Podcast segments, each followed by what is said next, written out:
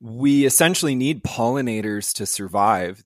Bees are responsible for pollinating about a third of the food we eat. My goal is to find people who want their own hives and then I can be their own like private personal beekeeper. Hi, I'm Andrew Morrison and you're entering a world gone good. Well, hello, my name's Steve, and I'm here to spread some good in the world. Now, you may be asking how you can spread some good yourself. Here is a suggestion share this podcast with your friends.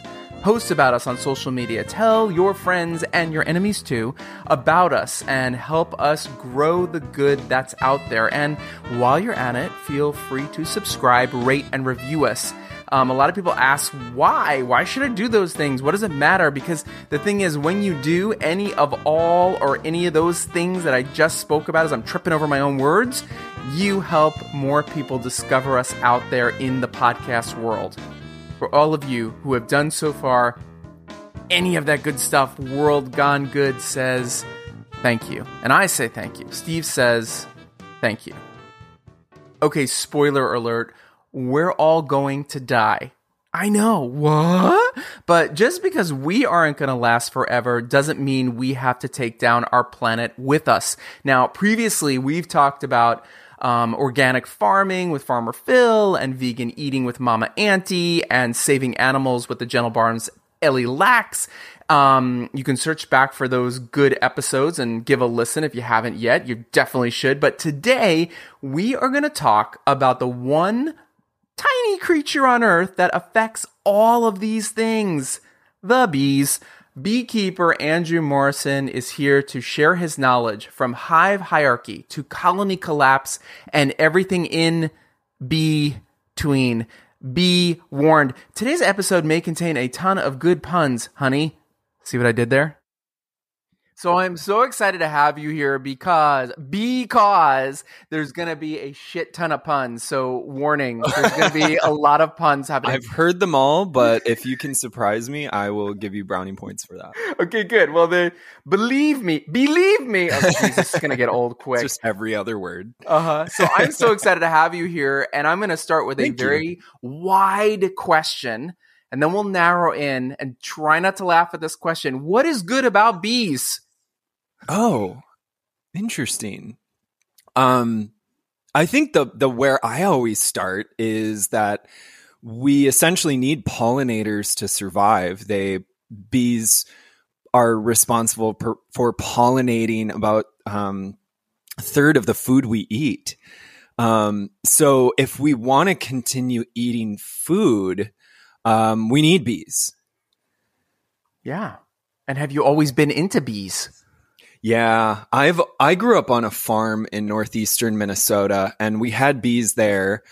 Uh, I've always been really into pollinators and ecosystems and bees and just the natural world uh, has always been a huge thing for me. And I was getting stung at a really, really young age.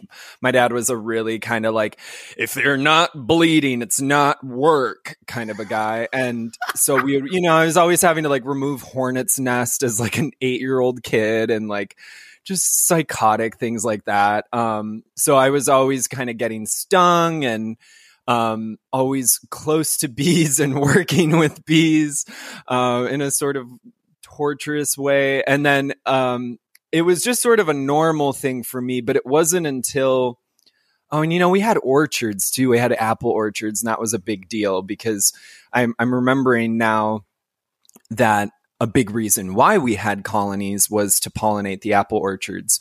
Um, and then it wasn't until university that it all kind of got a lot more like the the stakes were raised because I got a job in a honeybee and bumblebee research lab at the University of Minnesota. Um, wait, wait, hold on a second. What did you go to school for, though?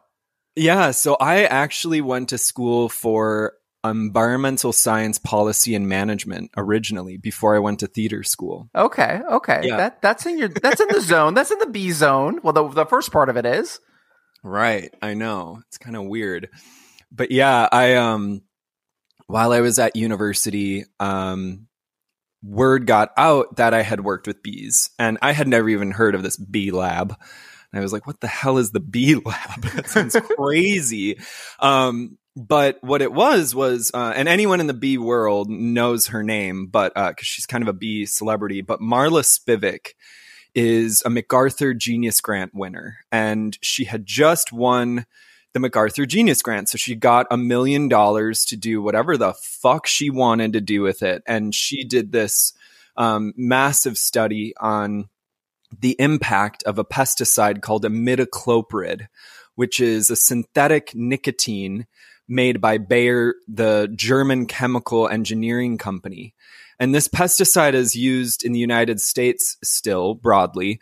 Um, we're one of the few countries that still uses it. And her study was looking at how this pesticide affects the health of bees in the colony. And I got to First, I was hired to work on bumblebees, uh, small bumblebee colonies, poisoning them with various dosages of this pesticide. And then I proved that I could handle bumblebees and I was promoted to honeybees. Nice. So take everybody mm. through. Let's talk about the differences of what what's the bumblebee's job and what's the honeybee's job. Oh, so bumblebees, bumblebees and honeybees differ in that bumblebees are like they're smaller colonies, like smaller bees within the within the colony, and then honeybees. You know, okay, so with bumblebees, you're talking like less than a hundred bumblebees live in a bumblebee colony. And obviously bumblebees are bigger. We all know that. Um, and bumblebees can sting multiple times. Ah. Um, but they're much more like docile and, you know, everybody loves a bumblebee. And honeybees, on the other hand, when you're seeing honeybees, European bred honeybees, um, they they're totally different. So that's like a colony of up to ten thousand bees in that colony, um, and they're what you're typically seeing in like almond plantations, where it's just like industrial level honeybee production where you've got these honeybee um, uh, like commercial honeybee keepers in the midwest will literally package their hives put them on giant um, semi trucks and ship them out to california to pollinate almond groves. Um, and that is like a whole different industry and bumblebees are just kind of naturally out there. And then you have native bees. There's native bees all over the world including in los angeles area now, do they all make honey, or do only the honeybees make honey? No, they all make honey. They all um, they're all collecting pollen and nectar and making honey and all sorts of different things like propolis and royal jelly and all that cool stuff that's just kind of starting to become a little better known and more popular. Now, the honeybee gets all the credit because he's got the cool name. But the other but the other bees now do the honey from each bee taste different now i know it's different like mm. i know that our own honey in our area like mm-hmm. when i buy my raw honey here in santa barbara it helps me with my allergens here in santa oh, barbara good. because it's a local right yeah. and that that see that much i know about bees cool but is there a different flavor depending on the bee oh totally and that's what's really you know we're we're getting uh, there's more and more data is coming out about this too and we talk a lot about this at the LA Beekeepers Association which I'm highly involved with that honey is really fun to discuss amongst different types of beekeepers all across southern California even. We talk about how the you know almond farmers honey is totally different from the you know like South Pasadena hobbyist um, beekeepers' honey. It's all about what they're pollinating. Uh, it's all about what's blooming. Um, and so you can get really hyper specific with the type of honey that's being produced. And the reality is, is like a, a batch of honey um, will be different throughout the year as well, because as as we all know, different things are blooming throughout the year. Can we write a screenplay like Knives Out that takes place at the LA bee association?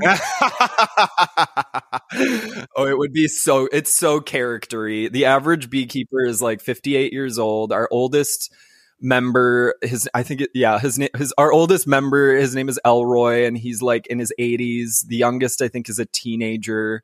I'm like I skew very young for a beekeeper, so it's a lot of fun. Sure. Everyone is just really odd and the only thing we have in common is bees. Now, now, is this something you do now for a living to make a living, or is this just a passion of yours?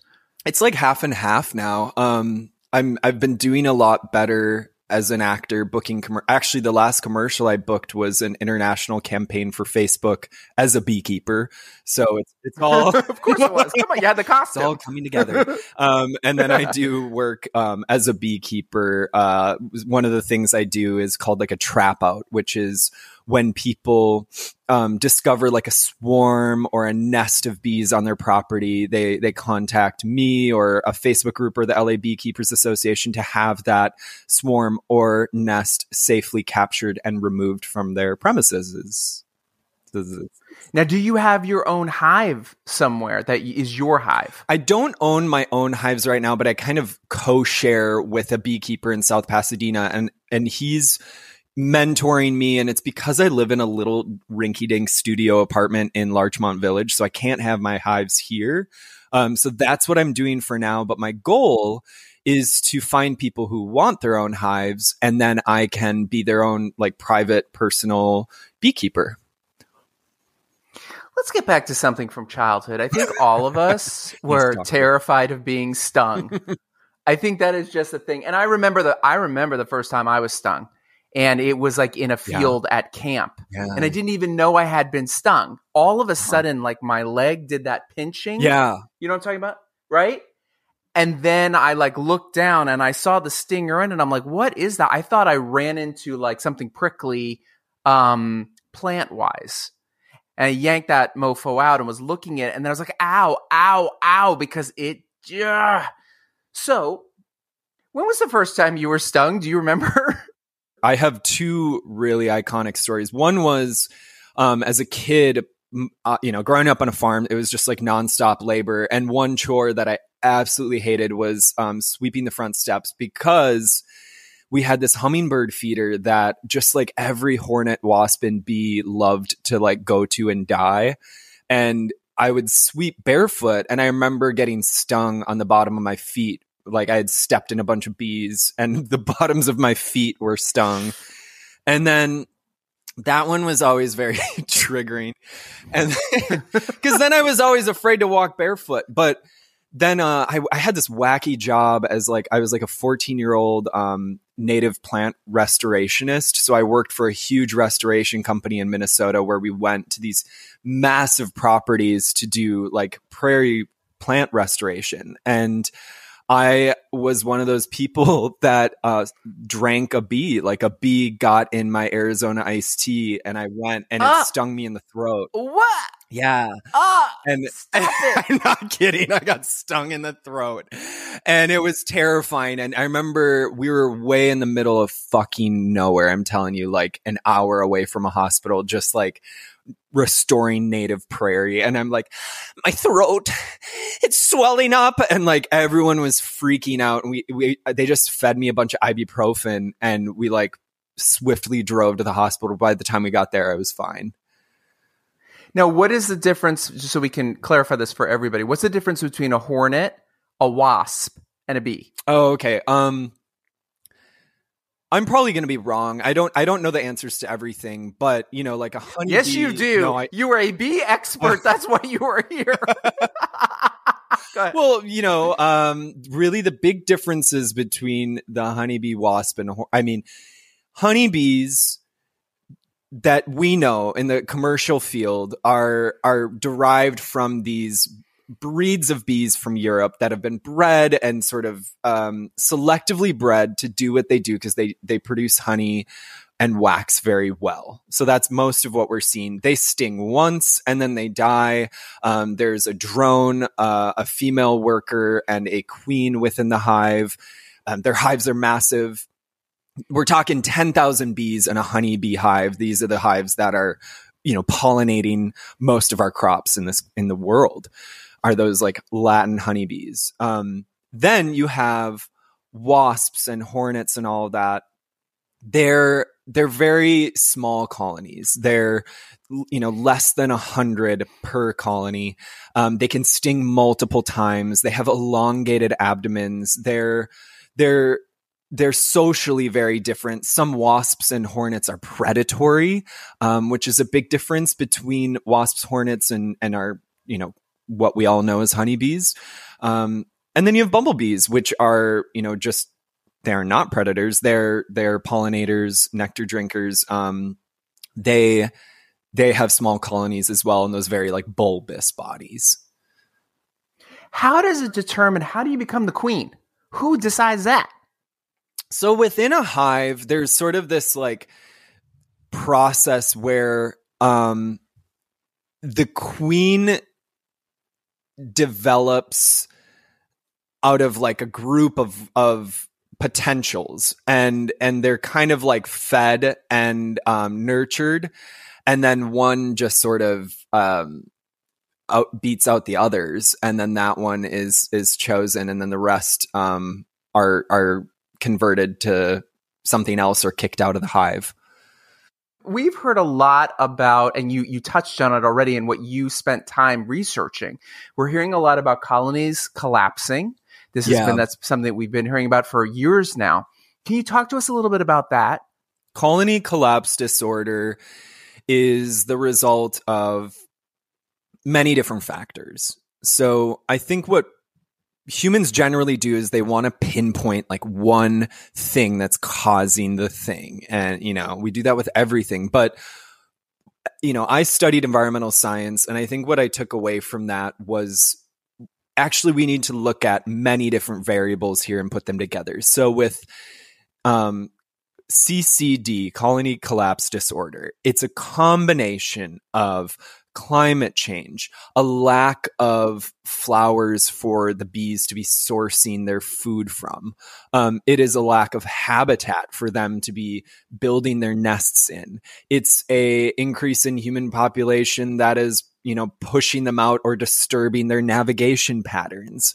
Um, it's it's pesticides too. I mean, that is what I studied at university, where these pesticides that we use heavily in the United States um, and are still using are negatively impacting the health of insects, including bees and pollinators.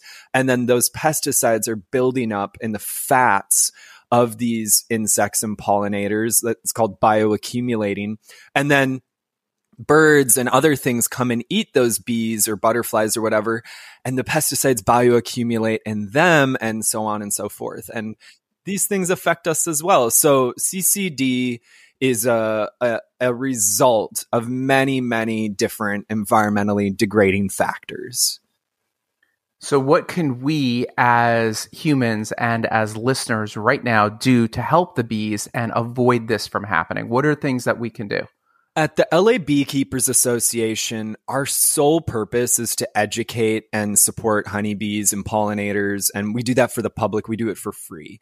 So what we tell people who ask about how can they help, we really focus on saying, you know, you can throw up a window box, a planter, whatever, put flowers in it, and you're already helping with that. Lavender is a great one.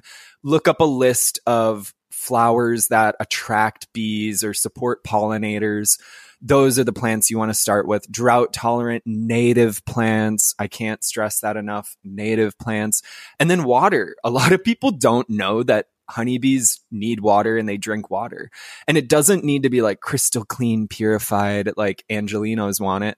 Like bees love scummy, dirty, al- algal filled water. So like water and flowers and that's that's great. That's a huge help. If you've got money, write a check for the LA Beekeepers Association or Right. any organization that does restoration because it's really all about habitat. Um, and then if you want to go big, big, like support anything that goes towards um, lobbying against imidacloprid and big pesticides in this country and and phasing those out.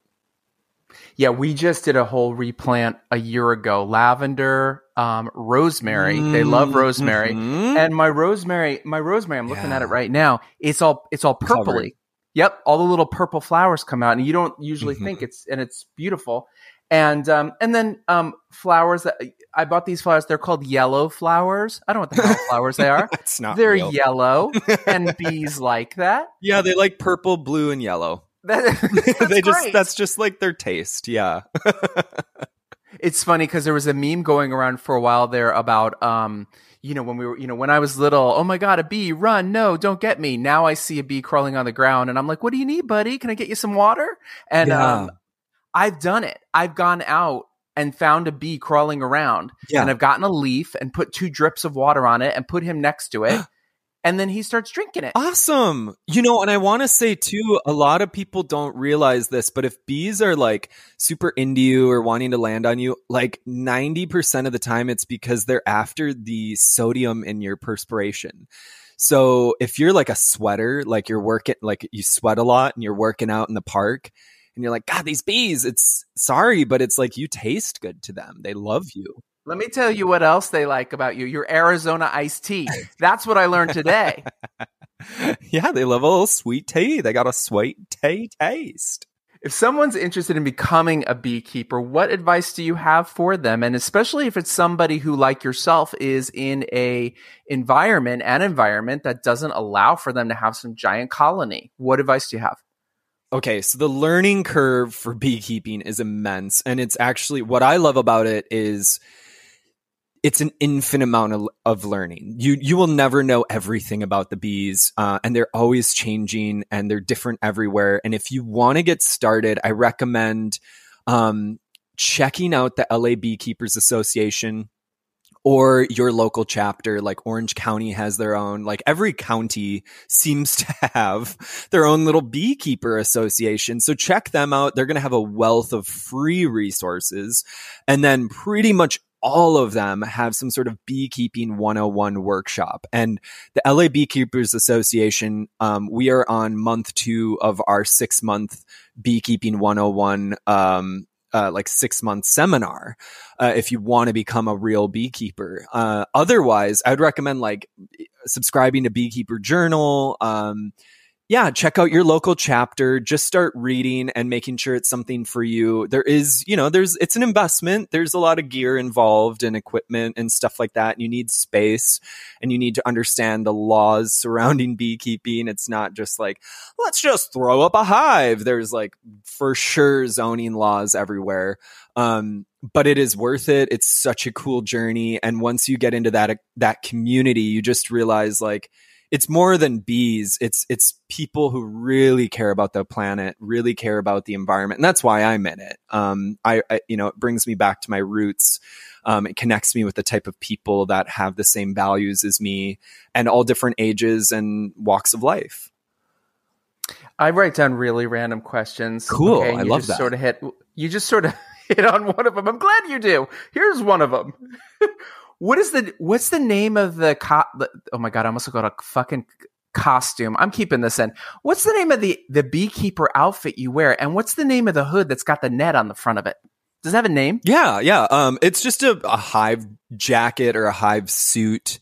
Um, I don't think there's anything else we call it. And then the veil. The veil is the thing that covers your face. And the thing with bees is bees, um, like humans, can recognize faces. And this is something really cool. Like bees are, they're not necessarily more intelligent. And that was one thing the, the MacArthur Genius Grant winner that I did research with in college. She was so funny because everyone thinks bees are like really smart and wise, and she's like, they're not. They're not that smart. They're just they're just like adapted in a unique way, and and it feels very human. But they can recognize faces. So you wear a veil because if threatened or in danger, the thing they're going to go for first is like your eyes and your face. And that's an evolutionary trait. I mean, it just makes sense that they would attack the most sensitive part of the body. And really, if you think of like a bear, like a black bear or brown bear attacking a hive and tearing it to shreds, those bees have developed to attack the part of the bear that's the most vulnerable, which is like the eyes and the face, the mouth. Um, so we wear a hive always. And if you see, there's like this woman on TikTok who's like the barehanded beekeeper. She's like this hot blonde chick in um, Texas. She does no veil. She does no protection. Um, I've done that too. There's, you can look up this crazy town thing that beekeepers do called bee beards, where they wear Yeah. a queen in a little trap around an, in a necklace around their neck. And then the whole hive swarms their neck and their face. And I did that once. And you can do it because in that state, the bees are like sedated. They're very peaceful and relaxed. They won't attack you. But when you do that, when you're like doing an inspection on a hive and you just open it up and you're rutting around, that's like doing an open heart surgery on bees. You know, it's it's it's a vulnerable time and dangerous. So you you you have to wear a veil. Yeah, that's their house. Yeah, yeah. And it's also their workaholics, these bees. They're focused on their work. Mhm. It's work, work, work. Okay, here's the next question I wrote down. Ready? Yeah. How long does a bee live?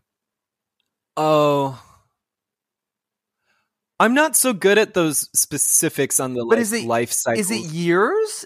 I mean, did they go into Oh, hibernation? You know, I, I don't know the others, but I know the queen can live up to five years. now, where do they go? Like, where do they go in the winter?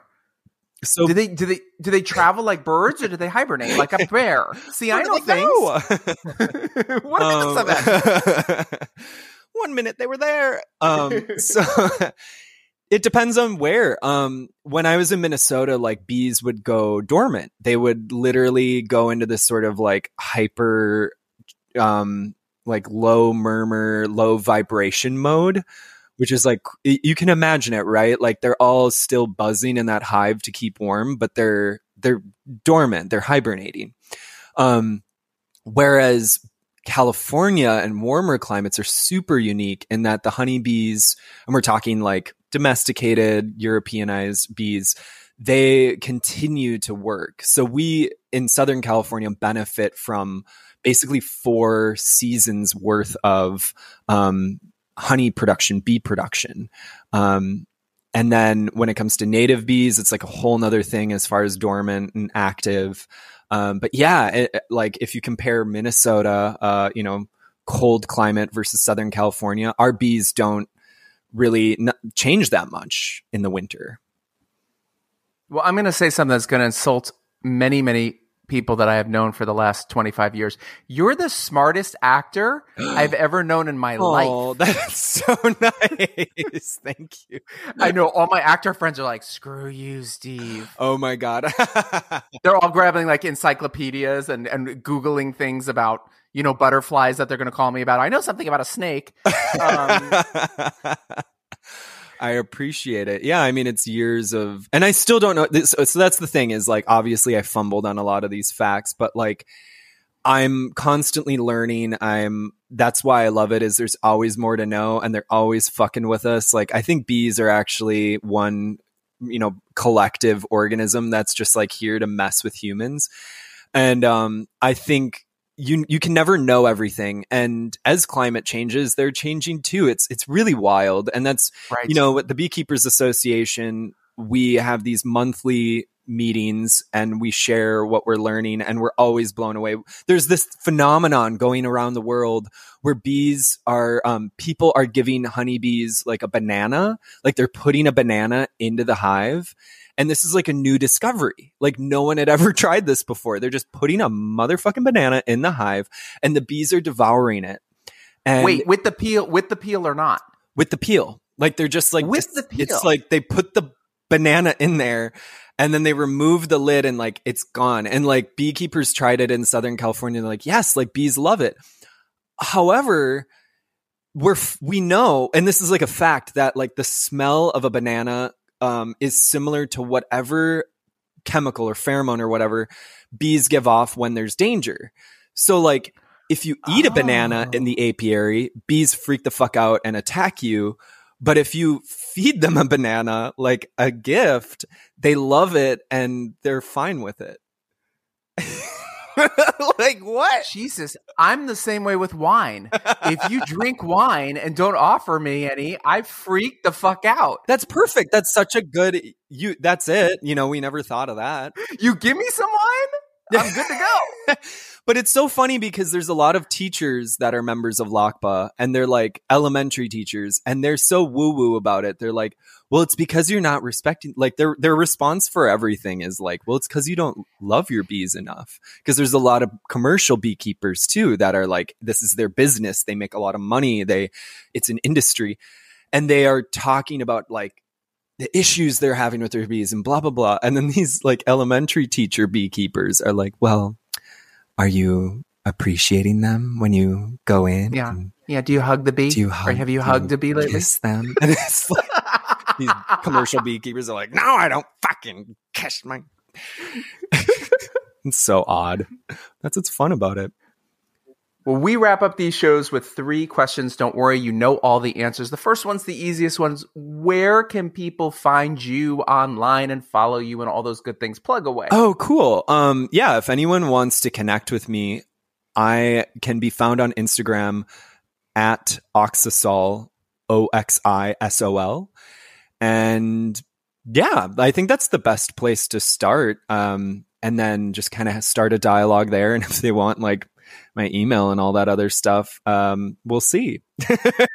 and that is that's how you and I met because I read up on you and I'm like sent you an Instagram DM and you're like, sure. Yeah, I mean like I'm responsive. Like that's that's a pretty easy way to start a dialogue. And I'm I'm very open. Like if it you know, anything related to bees, I'm you know, I joined LACBA to be a part of this wave of educating people, not only about bees, but like bees are the caveat to nature. And, you know, there's a lot of spiritual belief around, you know, what you know, is is our bees the penis of Gaia? Blah blah blah. It goes on and on. It's really cool and exciting, but really to me, it's about bringing people back to nature and respecting all pollinators and ecosystems. So I'm glad to support anyone on that journey towards learning more and getting involved. Last two questions can go back to anything we've already talked about or whatever you have in your heart and head. Question number one, really easy, maybe not. Who inspires you? Oh, cool. Um, I'm I'm very inspired by the work Marla Spivak's doing with bees.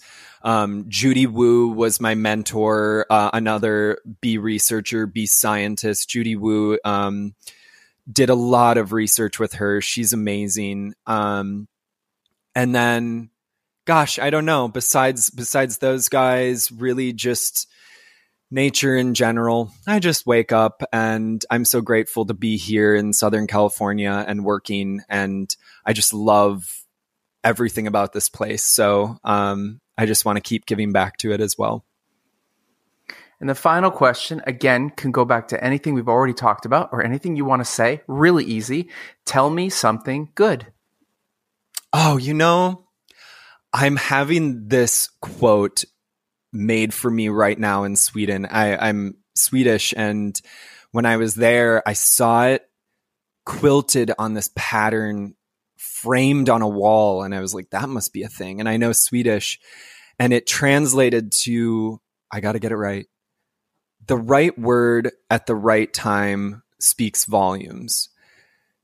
And it's just it's like a thinker. I mean, I think that it's a quote that um if you really do take it seriously and take it as like if in this moment there's something I can say that's going to have an impact um or I instinctively feel this word or this thing I could say there's something about it then just say it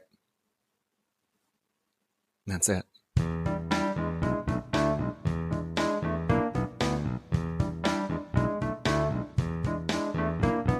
Thank you, Andrew, for sharing your good. Raise your hand if you're going to go buy or plant some good blue, purple, or yellow flowers this weekend and help our little bee friends out.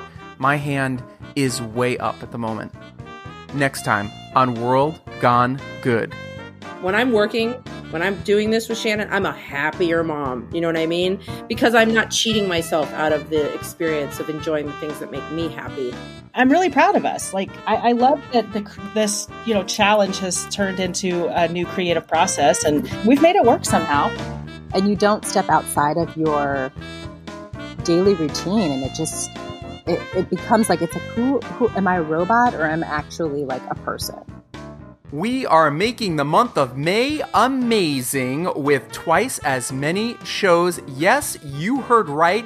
Get ready to double your good in May when we drop two episodes every Wednesday. And what gooder way to celebrate the week leading into Mother's Day than with Stacey Burrows and Shannon Noel, two musical mamas behind Mommy Tonk and Chia Davis from Mamified. We're going to be talking about being a mom and still being a human and why and how to follow your gut and the importance of saying yes and when and how to be fearless when you do. Look, whether you have your own offspring or you completely dislike children the way I do, so much good is coming your way. Until then, be good.